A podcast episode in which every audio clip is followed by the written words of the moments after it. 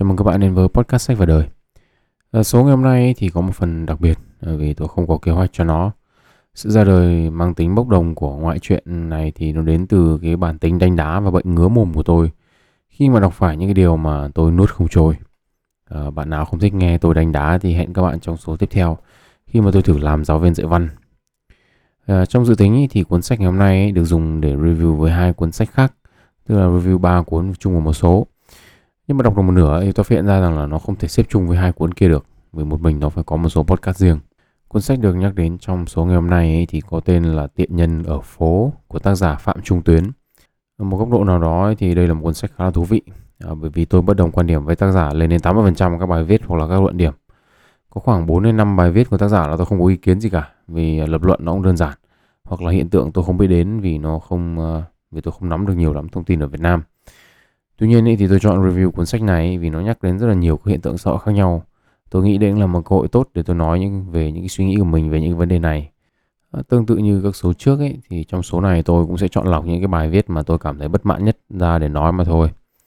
Ok, vậy chúng ta sẽ đi vào nội dung của số ngày hôm nay thôi ạ.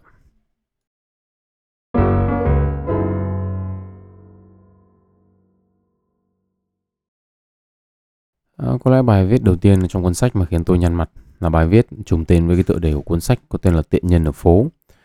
Ở đây thì tác giả có một cái lập luận là người Hà Nội nói riêng ấy và người Việt Nam nói chung ấy thì thích cái sự tiện lợi nên là sinh ra cái nền kinh tế về hè. À, cái nền kinh tế về hè này ấy, thì sinh ra việc là lòng đường thì bị chiếm dụng gây ách tắc giao thông à, và không có về hè đi bộ. À, kết bài thì tác giả có kết luận là không chỉ thay đổi chính sách mà còn phải thay đổi thái độ sống của người dân ở đây. Tôi xin trích nguyên văn câu cuối cùng đấy là không thể là tiện nhân ở phố. Thì chưa nói đến cái sự buồn cười ấy, là khoảng 9 tháng sau đó tức là cái bài viết tiện nhân ở phố này ấy, thì viết vào tháng 3 năm 2017 và đến tháng 11 năm 2017 ấy, thì ông này lại viết một cái bài kể về những cái kỷ niệm tuyệt vời ở những quán nước ven đường. Nào là quán nước ngày xưa ủ trà kỹ lưỡng để cho người uống có thể thưởng thức được trà rồi chê bai những quán nước bây giờ là tối đa hóa lợi nhuận với cái gì cái gì nữa tức là chưa nói đến cái độ tự tấu hài và tự châm biếm bản thân mình trong cái suy nghĩ và chọn chủ đề bài viết ấy. Thì cái lập luận là thích tiện nghi mà sản sinh ra kinh tế vỉa hè. À, và rồi kinh tế vỉa hè là cái khiến chúng ta ách tắc giao thông nữa là rất là làm vấn đề rồi. Nói như thế không có nghĩa là nó sai nó không phải là lập luận sai nhưng mà nó là đang đơn giản hóa vấn đề. Và nó cho rằng nguyên nhân của một vấn đề phức tạp ấy đơn giản chỉ là mong một cái mong muốn gọi là tiện trong suy nghĩ. Việc đơn giản hóa một vấn đề phức tạp hay là phức tạp hóa một vấn đề đơn giản ấy, thì là yếu tố xuyên suốt của cuốn sách. Và tôi thấy rằng đây là một cái điểm chung của một cái số lượng khá khá những cái bài viết về vấn đề xã hội mà tôi có cơ hội đọc được trên mạng. À, tôi đấy đây là một cái vấn đề căn bản trong việc tư duy về vấn đề xã hội. Và đây cũng là một lý do vì sao mà tôi không đọc những cái bài viết ở trên uh, các cái mạng xã hội. Bản chất ấy thì việc ách tắc giao thông là một vấn đề rất là phức tạp. Ngay cả những nước phát triển ở những thành phố lớn không có kinh tế vỉa hè hay là không có tư duy tiện lợi như tác giả nói như là New York ở Mỹ hay là London ở Anh ấy, thì cũng ách tắc như bình thường. Ở nước ngoài ấy, thì cũng có nhiều những cái tuyến phố bé tí mà xe vẫn được đỗ hai bên đường đấy thôi. Tức là hai xe đi vào cái là phải tự biết mà lựa tránh nhau chứ không có giải pháp nào khác cả. Thế nên rằng là nói rằng là lý do là vì lấn chiếm lòng đường ấy mà thành ra ách tắc giao thông là không đúng. À, Còn cái câu mà thay thái độ tức là không thể tiện nhân ở phố được ấy, thì là một cái câu mà hồ khẩu hiệu không thể nào mà lý thuyết hơn được nữa. Ok chúng ta không thể sống như thế được. Thế thì bây giờ giải pháp thay thế là gì? Chúng ta sống thế nào? Um, tác giả thì tốt nghiệp đại học Việt Nam nhưng mà cái căn bản nhất của triết học Mark Lenin là vật chất quyết định ý thức thì lại không nhớ.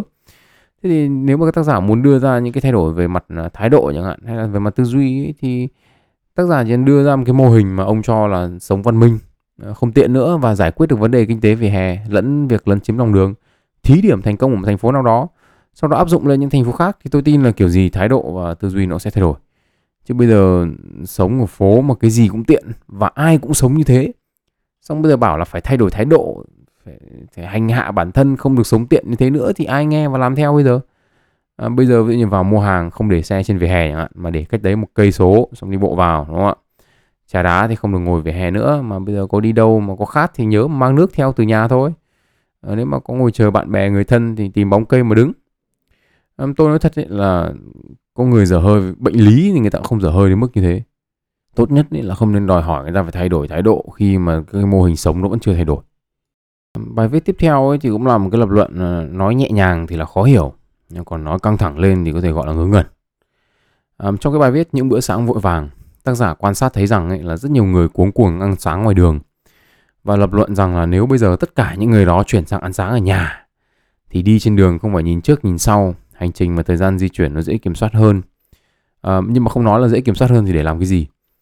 À, và sau đó là lập luận là ăn sáng ở nhà ấy, thì một lực lượng lớn lao động nó không phải dậy sớm phục vụ các quán ăn và áp lực giao thông sẽ giảm vào mỗi giờ cao điểm À, sau đó ấy, thì tác giả có nói rằng ông ấy đã đi nhiều thành phố trên thế giới và thói quen ăn sáng ngoài đường ấy thì chỉ phổ biến ở Việt Nam, đặc biệt là Hà Nội. Và điều này thì khiến cho nhịp sống của Hà Nội trở nên vội vàng một cách cuồn loạn mỗi sáng. Cuối cùng ấy, thì ông ấy kết luận ấy, là Hà Nội tắc đường, lấn chen, vội vàng, ồn ào, xô bồ, bẩn thỉu mỗi sớm mai đều có thể thay đổi nếu như là chúng ta ăn sáng ở nhà. Cuộc sống lúc đó lại giống cuộc đời, đơn giản và dễ hiểu. Vấn đề là ông này ấy, thì là lập luận như kiểu là không có một cái lý do gì khác mà khiến cho người ta phải vào đường vào cái khoảng thời gian từ 6 đến 8 giờ sáng ấy. Tức là không có một cái lý do gì khác như kiểu là đi kiếm chữ nhét vào đầu hay là đi kiếm tiền nhét vào ví mà phải mò ra đường đúng một cái khung giờ đấy khiến cho đường xá tắc nghẽn cái bọn thiên hạ ngẫn đời chúng nó chỉ có rình rình mò ra đường với khung giờ đấy để đi đi săn đồ ăn sáng như kiểu là bầy thú săn mồi ấy. Mà tôi thì cũng không hiểu là ông này đi những cái thành phố lớn nào trên thế giới, bởi vì tôi lang thang một vài thành phố lớn ở Bắc Mỹ cũng khá khá năm rồi. Và tôi thấy là nhiều hôm ra đường cũng rất là nhiều người xếp hàng ở những cái drive thru ở các cửa hàng cà phê ấy để kiếm đồ ăn sáng. Chỉ cần một vài ông dừng đỗ không có ý thức hoặc là bù lao bù xiên thế là cũng tắc, cũng còi nhau ở mỹ cũng vượt trái, vượt phải, đi láo như mình luôn chỉ có là người ta láo trên ô tô còn mình thì láo trên xe máy. Hay là ông này đi khắp thế giới ra, trừ bắc mỹ ra nhỉ? Nếu mà thế thì đúng là tôi cũng không biết thật. Mà như thế thì còn, thế còn chưa chỉ trích là cái sự so sánh ăn sáng ở nhà với ăn sáng ngoài đường. Ai chẳng biết là ăn sáng ở nhà thì có nhiều ưu việt hơn. Nhưng mà có phải ai cũng có cơ hội ăn ở nhà đâu. Xét trên góc độ, góc nhìn dân số ấy, thì việc ăn sáng ở nhà và ăn sáng ngoài đường ấy là vấn đề mà phức tạp hơn là nhiều người nghĩ. Đầu tiên là thời gian không phải ai có đủ thời gian buổi sáng để có thể tự nấu bữa sáng ở nhà. Cái việc mua đồ ăn sẵn cất tủ lạnh để làm nóng lại thì cũng phải dựa trên một điều kiện là sáng có thời gian để làm nóng hoặc là có thiết bị làm nóng hoặc là thậm chí thiết bị bảo quản đồ ăn như tủ lạnh. Rất là nhiều người ở các tỉnh về thuê nhà ở các thành phố lớn ý, thì phải chia sẻ bếp hay là các dụng cụ nấu ăn với những người khác. Và cái việc tranh nhau sử dụng những thiết bị này vào buổi sáng cũng là một hình thức tắc nghẽn tài nguyên. Chưa kể là những người khó khăn hơn về mặt kinh tế thì việc thuê nhà có tủ lạnh đôi khi là không khả thi. Ngay cả khi có đủ các cái thiết bị thì việc thời gian chuẩn bị bữa sáng là vấn đề quan trọng. Không phải cứ nói là đi ngủ sớm rồi dậy sớm để chuẩn bị bữa sáng là được. Như gia đình tôi chẳng hạn khi mà ông nội tôi còn sống thì nhà năm người mỗi người ăn sáng một kiểu bếp thì có một cái. Ngày nào cũng phải có người dậy thật sớm để tự chuẩn bị bữa ăn cho mình xong còn nhường chỗ cho những người khác đó là điều không thể. Chưa kể đến việc là trong chương 13 ấy, thì tôi cũng đã nói rằng là không phải ai cũng có thể đi ngủ sớm có một phần đông dân số ấy là những người có gen khiến cho họ ngủ muộn hơn, họ tỉnh táo về đêm. Và ép họ đi ngủ sớm để sáng dậy sớm ăn sáng ấy thì không những vô lý mà còn vô duyên và thể hiện sự thiếu hiểu biết. Tiếp nữa là sở thích. Có những người ăn sáng có thể ăn một món cả tuần, có những người thích ăn nhiều thứ khác nhau vào buổi sáng. Hay là có người thích ăn sáng đồ nóng, có người thích ăn sáng đồ lạnh, đồ không quá nóng chẳng hạn. Có người thích ăn đồ nước, có người thích ăn đồ khô. Chẳng nhẽ bây giờ bắt người ta mua một tấn các loại thứ linh tinh về cất tủ lạnh, xong rồi mỗi ngày nấu một tí để ăn sáng à? Tôi cho rằng đây là một cái lập luận ngớ ngẩn dựa trên một cái quan sát chủ quan ấy thì nó sẽ đẻ ra một cái sản phẩm là ăn sáng ở nhà thì nó đỡ tắc đường và đỡ vội vã.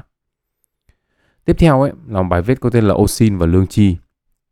Bài viết này thì mở đầu bằng việc là tác giả à, trước đây thì có một người giúp việc.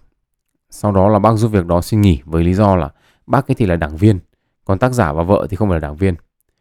Tác giả thì lập luận rằng là người giúp việc ấy thì về bản chất là kẻ ăn người ở trong nhà và điều đó là một cái điều mà thế hệ người như cái bác giúp việc đó muốn thoát khỏi à, và từ đó thì tác giả không thuê người giúp việc nữa um, câu chuyện này thì được đưa ra ấy để tác giả dẫn đến cái khái niệm lương chi của những người giúp việc và nói đến việc là khá là nổi tiếng trên mạng năm 2017 Đấy là việc một người phụ nữ giúp việc ở Hà Nam ấy thì đánh đập một đứa trẻ 2 tháng tuổi khi bố mẹ vắng nhà. Tác giả thì cho rằng ấy, để điều chỉnh mối quan hệ của người giúp việc với chủ nhà ấy, thì có ba công cụ. Đấy là sự giám sát, tức là người giám sát hoặc là camera, sự khích lệ, tức là tiền công, tiền thưởng hoặc là các loại phúc lợi và tình cảm, tức là thái độ giao tiếp, chia sẻ rủi ro vân vân vân vân. Trong ba yếu tố này thì tác giả cho rằng sự khích lệ là yếu tố có vấn đề. Tác giả trích số liệu của Trung tâm Nghiên cứu Giới, Gia đình và Phát triển ý, rằng là có 3% người giúp việc gia đình ý, là có bảo hiểm xã hội và phần lớn ý, thì có từ trước khi đi giúp việc gia đình. Ngoài ra thì chỉ có khoảng 19,5% là có bảo hiểm y tế nhưng mà không phải là do gia đình mua mà là do tự mua. Và tác giả ấy thì cho rằng là như thế thì cơ chế khích lệ bằng phúc lợi là không có. Lập luận tiếp theo của tác giả ấy là một lập luận mà tôi không hiểu. Ông này thì nói rằng là 40% gia đình sẵn sàng trả lương cho người giúp việc có trình độ cao hơn. Và điều này thì ám chỉ là các gia đình coi giúp việc là công việc vặt mang tính thời vụ, tạm thời. Và điều này thì dẫn đến sự đầu tư cho sự gắn kết tình cảm thấp. Nói thật là lập luận này thì tôi hoàn toàn không hiểu. Và đâm ra là tôi, ông ấy nói như nào tôi cứ chép nguyên vào như thế. À, có thể là tôi không hiểu do đầu óc của tôi có vấn đề. Nhưng mà kể cả khi đầu óc của tôi có vấn đề ấy, thì tôi vẫn nhận ra rằng lập luận của tác giả nó toàn lý thuyết thôi. Toàn sách chứ không có đời. Và tôi cho rằng đây là điển hình của việc phức tạp hóa một vấn đề đơn giản. Cá nhân tôi nghĩ rằng ấy là có rất là nhiều yếu tố dẫn đến việc một người giúp việc hay thậm chí là giáo viên mầm non đánh trẻ con. Nhưng mà tôi cho rằng sự phức tạp này ấy, thì không nằm trong cái hành vi đánh đâu mà là nằm trong cái giai đoạn ngay trước khi hành vi bạo lực xảy ra. Về mặt logic mà nói thì tôi cho rằng là kể cả cô giáo hay là những người giúp việc ấy, thì chỉ cần ở một cái nền tảng hiểu biết nhất định và không có vấn đề gì về mặt tâm lý hay là thần kinh ấy, thì khi mà bình tĩnh không bao giờ đánh trẻ con. Tôi cho rằng ấy, khi không còn giải pháp nào để xử lý tình huống nữa rồi thì bắt đầu mới đánh. Và yếu tố này ấy, thì mang tính chất là hoàn cảnh. Các bạn đã bao giờ ngồi trông một đứa trẻ con chưa? Gặp phải một đứa trẻ ngoan ấy mà bảo gì cũng nghe thì nó rất là sướng. Nhưng mà gặp phải đứa nghịch mà không biết nghe lời là phức tạp. Thậm chí với những đứa trẻ con ngoan ấy, mà có những lúc nghịch không nghe lời thì cũng phức tạp. Nói cái gì nó không nghe. Với những đứa bé tí xíu ấy, thì chúng nó khóc. Mà không có cách nào làm cho chúng nó nín khóc được cả. Làm bố làm mẹ thì còn có cơ hội là đứa trẻ ngửi thấy mùi hay là nghe thấy tiếng bố mẹ nó nó còn dỗ nó còn im. Chứ còn trông trẻ nhỏ mà bố mẹ nó đi vắng ấy là ra vấn đề ngay. Có những đứa ấy nó sẽ khóc không ngừng. Khi mà tôi đi đâu chơi mà có trẻ con ấy thì đấy là một điều rất đặc thù mà tôi quan sát thấy.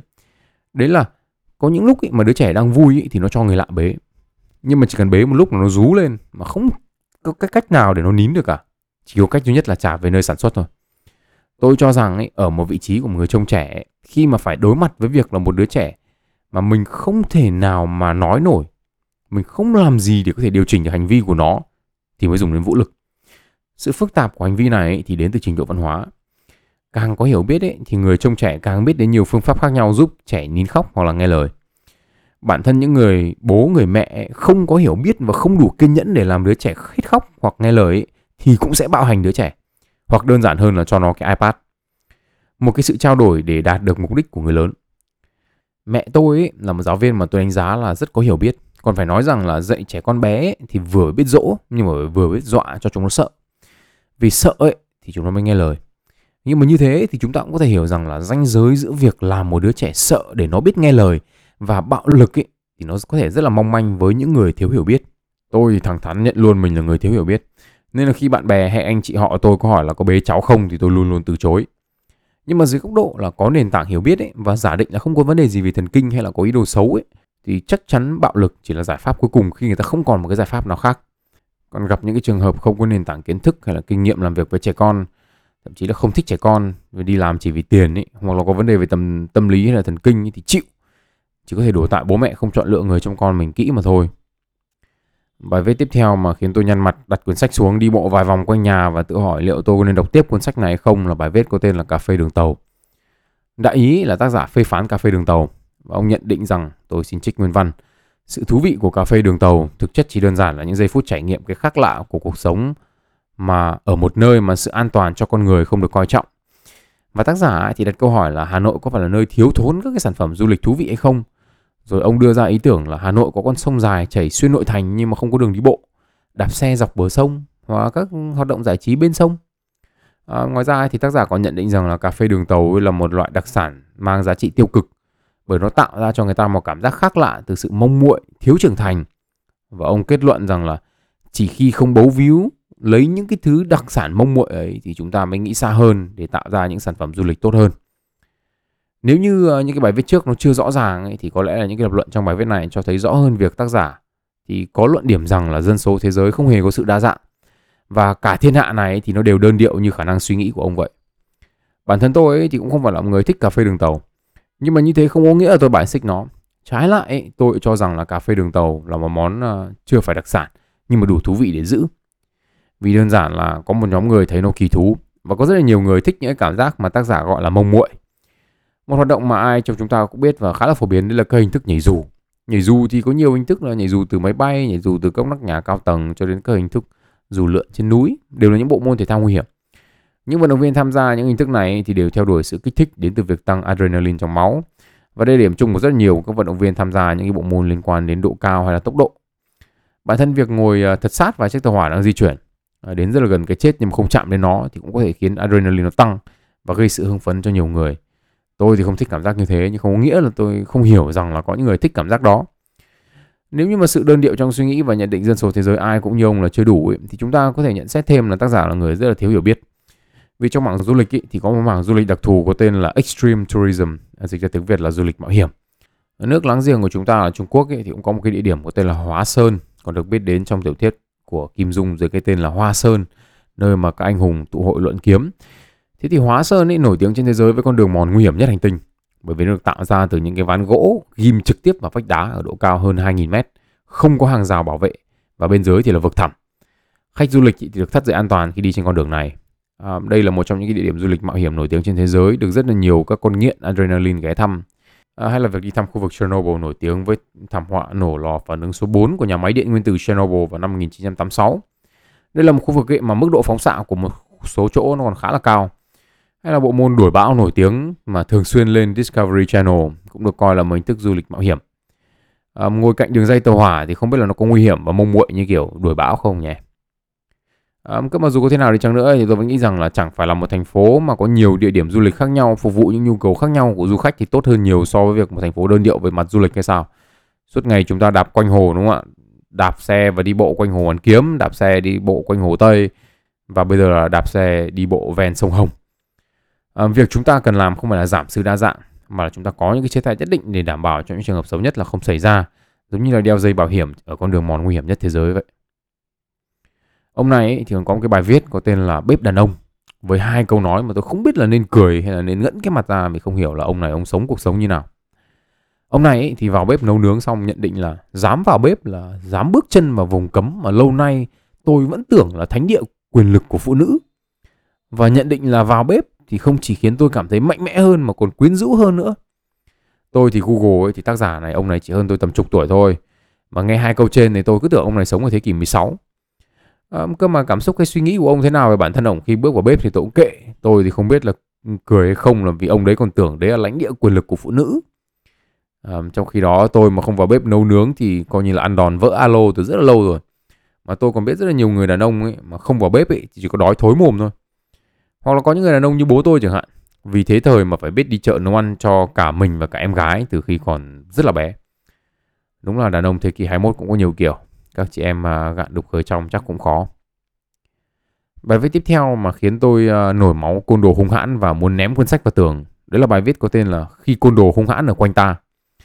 Bài viết thì nói về những cái vị lãnh đạo, phó giáo sư, tiến sĩ, nói tóm lại là những người có chức có quyền và có học thức gây sự đánh nhau. Và tác giả thì lập luận rằng là những người có địa vị, có tri thức văn hóa nhất định ấy, thì bộc lộ các hành vi côn đồ hung hãn thì khó có thể bảo chữa rằng đấy là hành vi bột phát. Một cơn nóng giận bất thường vì tác giả cho rằng là để đạt được vị trí của họ thì họ đã trải qua những quá trình phấn đấu nỗ lực, trải qua nhiều thử thách để không dễ dàng hành xử theo bản năng. Tác giả cũng cho rằng đây không phải là những người dễ dàng vì cơn nóng giận mà bất chấp hậu quả của hành vi. Và vì thế những người có địa vị mà hành xử côn đồ ấy thì hoàn toàn có ý thức về hành xử của mình và cho rằng đó là hiệu quả cao nhất, lợi ích mà họ chấp nhận để đánh đổi với những hành vi mà họ gây ra. À, với những người đã nghe podcast của tôi lâu rồi thì tôi biết tôi là một người rất là nóng tính và tôi đã nói rất là nhiều vấn đề này. Ở đây tôi nói luôn những cái lập luận kiểu này là những người không nóng tính và ngồi ngoài phán xét. Trải qua thế chứ trải qua nữa người ta vẫn nóng tính. Đến đến lúc nóng tính lên rồi ấy, thì ngang dọc ngược xuôi là như nhau hết. Cá nhân tôi thấy rằng ấy, thời gian mà trải nghiệm không khiến cho người ta bớt nóng tính hay là kiềm chế được bản thân mà như tôi ấy là nhận ra mình đang nóng tính cơn điên nó đang nổi lên và mình phải kéo bản thân mình ra khỏi những cái tình huống như thế. Nhưng mà đấy là lúc nào nhận ra được thôi. Chứ còn với những cái thành phần như thằng em tôi thì chịu. Tức là nó vừa giỏi làm tôi nổi điên và nó vừa giỏi giúp tôi tập trung vào cái nổi điên của mình để không rút ra khỏi cơn giận dữ đang trào lên. Mà tác giả khi dễ cũng chửi xéo tôi lắm vì mấy năm nữa tôi có khi cũng có bằng tiến sĩ, cũng là một người có học thức và cũng là một người nóng tính côn đồ hung hãn. À, thế nhưng ấy là ở với những người có vị trí có chức có quyền hoặc có học vị ấy, thì tôi cho rằng câu chuyện côn đồ hung hãn mà lên báo ấy thì nó phức tạp hơn rất là nhiều. Ở đây thì tôi sẽ đưa ra ba cách giải thích khác với tác giả. Đầu tiên là lời giải thích đơn giản nhất đấy là xác suất thống kê. Có một triệu người đi đường ấy thì sẽ có một chục người nổi nóng nổi điên giữa đường và gây sự rồi chặn đánh mai đó. Thế nhưng mà những người có chức có quyền hay là có học vấn địa vị xã hội ấy, thì sẽ bị soi xét kỹ hơn.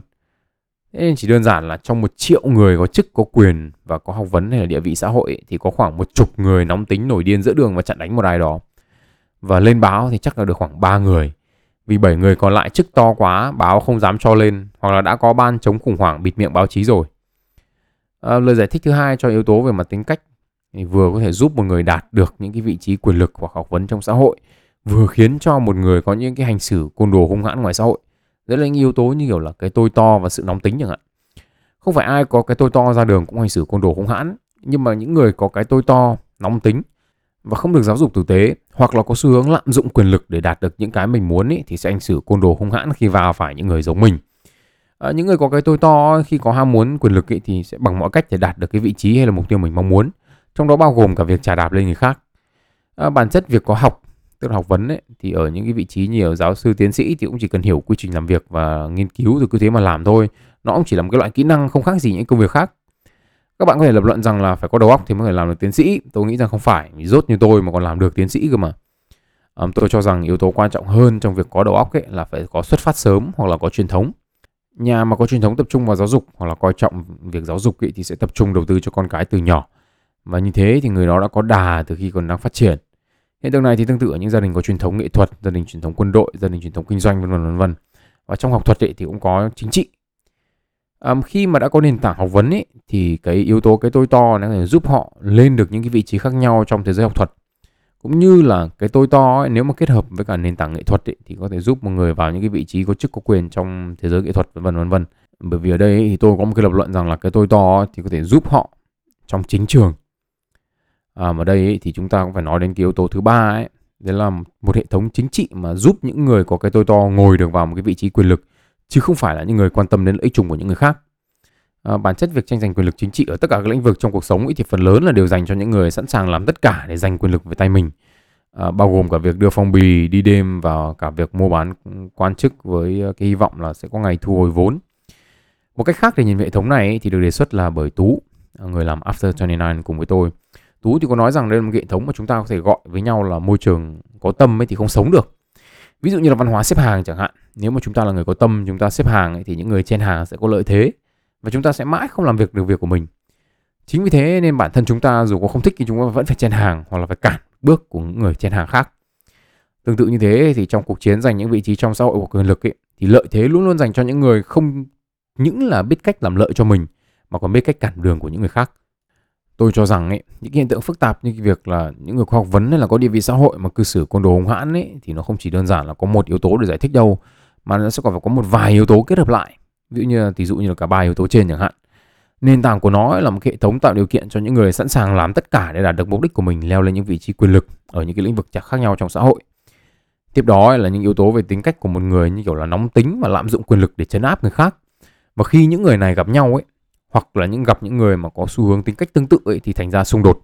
Và khi mà độ nóng của cả hai đã vượt quá ngưỡng để có thể xử lý bằng từ ngữ ấy, thì chuyển sang đấm đá nhau và có lẽ cứ một chục trường hợp như thế thì có một vài trường hợp lên báo để cho mấy ông như kiểu tác giả cuốn sách ấy thì vào nhận xét như kiểu là mình thấu hiểu hồng trần vậy.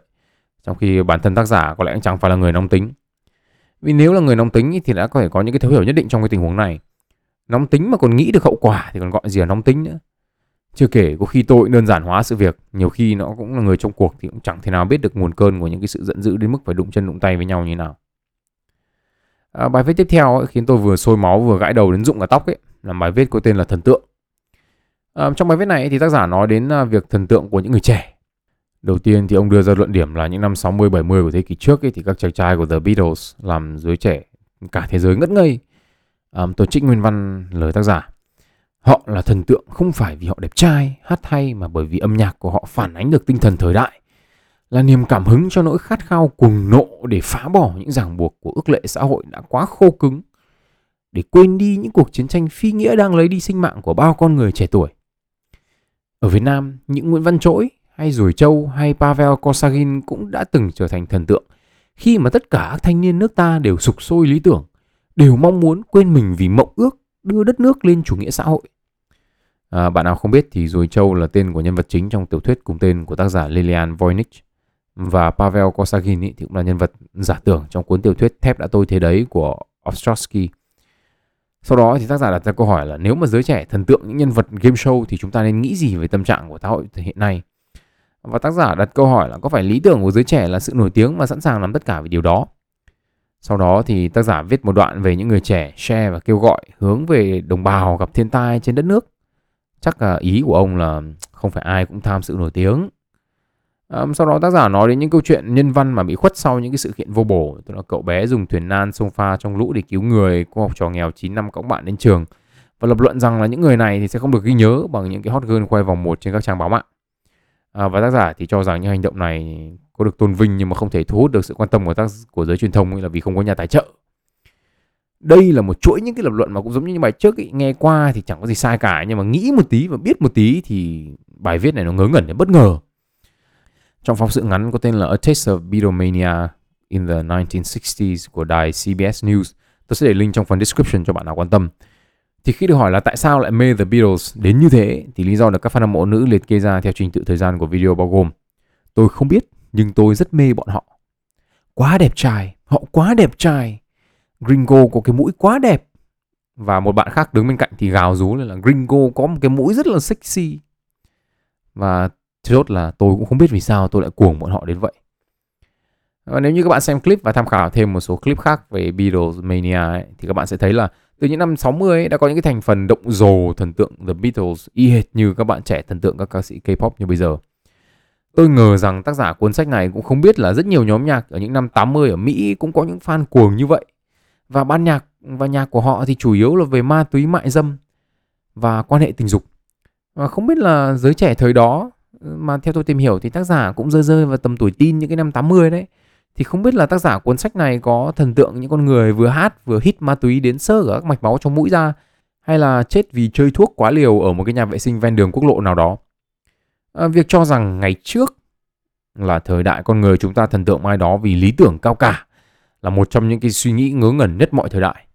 Thực tế thì thời nào cũng như thời nào, chỉ là văn cảnh của nó khác đi mà thôi. Thế thì hai cái câu hỏi tiếp theo là việc thần tượng các game show truyền hình thì chúng ta nghĩ gì về giới trẻ? Và có phải bây giờ là mọi thứ để nổi tiếng thì thế nào?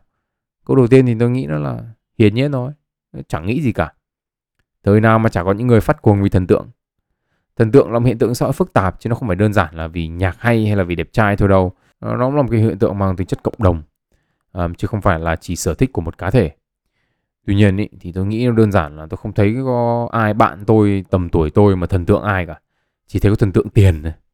Và nếu mà cái việc thần tượng ai đó nó chỉ là một cái giai đoạn trong cuộc đời thì cứ để nó diễn ra, đúng không? Ai rồi thì cũng sẽ khác. Tuy nhiên cái này thì nó giả thuyết của tôi thôi, bởi vì tôi chả thần tượng ai cả. Còn nếu mà chúng ta có thể lập luận dựa trên cái suy nghĩ của tác giả tức là tác giả cho rằng là nếu mà chúng ta thần tượng ai đó vì lý tưởng và thời này các bạn trẻ thần tượng game show rồi ca sĩ người nổi tiếng thì là cái lý tưởng gì thì đơn giản là lý tưởng là người ta thích giàu thích nổi tiếng thích đủ thứ thích cái cuộc sống xa hoa kiểu đó. Và như thế thì có phải sai không? Chẳng nhẽ bây giờ thời bình rồi vẫn cứ thần tượng những ông mà ý tưởng sục sôi thời chiến à? Thế thì suốt ngày ra đường đánh nhau à? Thế thành côn đồ hung hãn hết à? Um, câu hỏi về việc làm mọi thứ để nổi tiếng thì tôi nghĩ là còn là câu hỏi phức tạp hơn nữa. Tôi cho rằng ấy, hành vi làm mọi thứ để nổi tiếng thì có rất là nhiều nguyên nhân. Có thể một trong những nguyên nhân chính ý, là vì mạng xã hội đã tạo ra một ý tưởng trong đầu những người trẻ ý, là nổi tiếng thì sẽ đi kèm với cả địa vị xã hội, đi kèm với tiền bạc và quyền lực. Và như thế thì cứ nổi tiếng là sẽ có tất. Nhận định của tác giả về việc những cái tấm gương cứu người hay là cõng bạn đến trường 9 năm ấy không được nhớ tên bằng hot girl khoe vòng một trên mạng xã hội thì tôi nghĩ là không sai. Nhưng mà so sánh này là khập khiễng tôi thấy là cái gì lên mạng xã hội ấy, thì cũng trở thành làn sóng trong một thời gian ngắn rồi lại chìm việc tốt cũng chìm mà việc xấu cũng chìm chỉ là những cái cô hot girl khoe ngực thì có mục đích nổi tiếng nên là họ phải share liên tục. Họ phải làm mọi thứ để họ nổi. Còn những cái tấm gương kia thì họ cần nổi tiếng đâu nên là họ chìm sớm hơn những cái hot girl là đúng. Và có lẽ thì đỉnh cao của cái sự bực mình của tôi với cuốn sách này ấy, làm cái bài viết ở gần cuối có tên là trẻ con mùa dịch. Tôi trích nguyên văn ở đây cái đoạn làm tôi bực mình nhất. Tất nhiên, chúng ta phải cố gắng để làm sao hạn chế tốt nhất sự lây lan của bệnh dịch. Nhưng những cố gắng đó không đồng nghĩa với việc chúng ta ngừng hoạt động, ngừng sống để chờ đợi bệnh dịch đi qua. Vậy thì tại sao con cái của chúng ta lại phải chịu đựng một cuộc sống mà không được sống? thụ động chờ đợi ngày này qua ngày khác một cách vô vị à, xong rồi là tác giả nói nào là cần được sống thực sự này cần phải đối mặt với những vấn đề khó khăn chung của loài người này à, trẻ con thì cần phải có kỹ năng để phòng tránh cần đến trường gặp bạn bè dù phải đeo khẩu trang và giữ gìn khoảng cách và tác giả kết luận là việc bắt những đứa trẻ ở nhà là sự an toàn của những con gà công nghiệp trong cái chuồng tiêu chuẩn mà người ta nuôi áp đặt. Um, sự ngớ ngẩn của tác giả là ông cho rằng chỉ có trẻ con mới là những con gà công nghiệp. Người quái nặng là những con gà công nghiệp hết. Môi trường sống thì chật hẹp mật độ dân cư thì cao bệnh dịch thì dễ lây truyền. Với một người mà dành rất nhiều thời gian để nói về sự sợ hãi và an toàn trong cuốn sách của mình thì có vẻ tác giả lại không lo lắng lắm cho con mình thì phải. À, phải chăng là việc nhìn thấy đứa trẻ ở nhà hàng ngày khiến cho ông cảm thấy bức bối đến mức mà thôi? Gửi béng con mình đến trường cho nó đeo khẩu trang ngồi trong lớp chật hẹp lắm học sinh còn hơn là để nó ngồi nhà. Hoặc là ông thiếu hiểu biết đến mức độ không biết rằng là về mặt dịch dễ học ấy, thì đeo khẩu trang trong nhà ấy chỉ làm chậm tốc độ lây lan của covid thôi chứ không khiến đứa trẻ miễn nhiễm với dịch. Hoặc là ông có thể thiếu suy nghĩ và tính toán đến mức độ là không nghĩ rằng là nếu mà nhiễm covid ý, thì đứa trẻ có những cái thể có những cái tổn thương về lâu về dài ở cả não và phổi khiến cho phần đời của nó còn lại là mệt mỏi hơn rất là nhiều với một người mà có địa vị xã hội có học hành như ông ấy thì tôi nhận định rằng là đây là một cái sự thiếu suy nghĩ và thiếu hiểu biết có hệ quả trầm trọng hơn rất là nhiều so với những người có địa vị xã hội có học hành mà lôi nhau ra đấm đá giữa đường phố à, hoặc là ông chỉ hô hào nói lý thuyết thôi trẻ con cần phải được sống thực sự nhưng bản thân ông thì cũng chẳng hiểu sống thực sự là thế nào một cái bệnh dịch như kiểu Covid-19 khi mà nó xảy ra ấy, thì hoàn toàn không bất kỳ mà ai mong muốn cả. Nhưng mà ấy, cái quan trọng ấy là chúng ta phải chung sức để chúng ta xử lý nó. Chứ không chỉ đơn giản là ui tôi muốn cho con tôi sống thực sự, tôi muốn cho con tôi đến trường. Kệ con thằng khác. Bởi vì có phải mình con ông khổ đâu. Mình trẻ con nó khổ đâu, người lớn khổ. Tôi cũng đi và trầm cảm một thời gian. Ai khổ hết.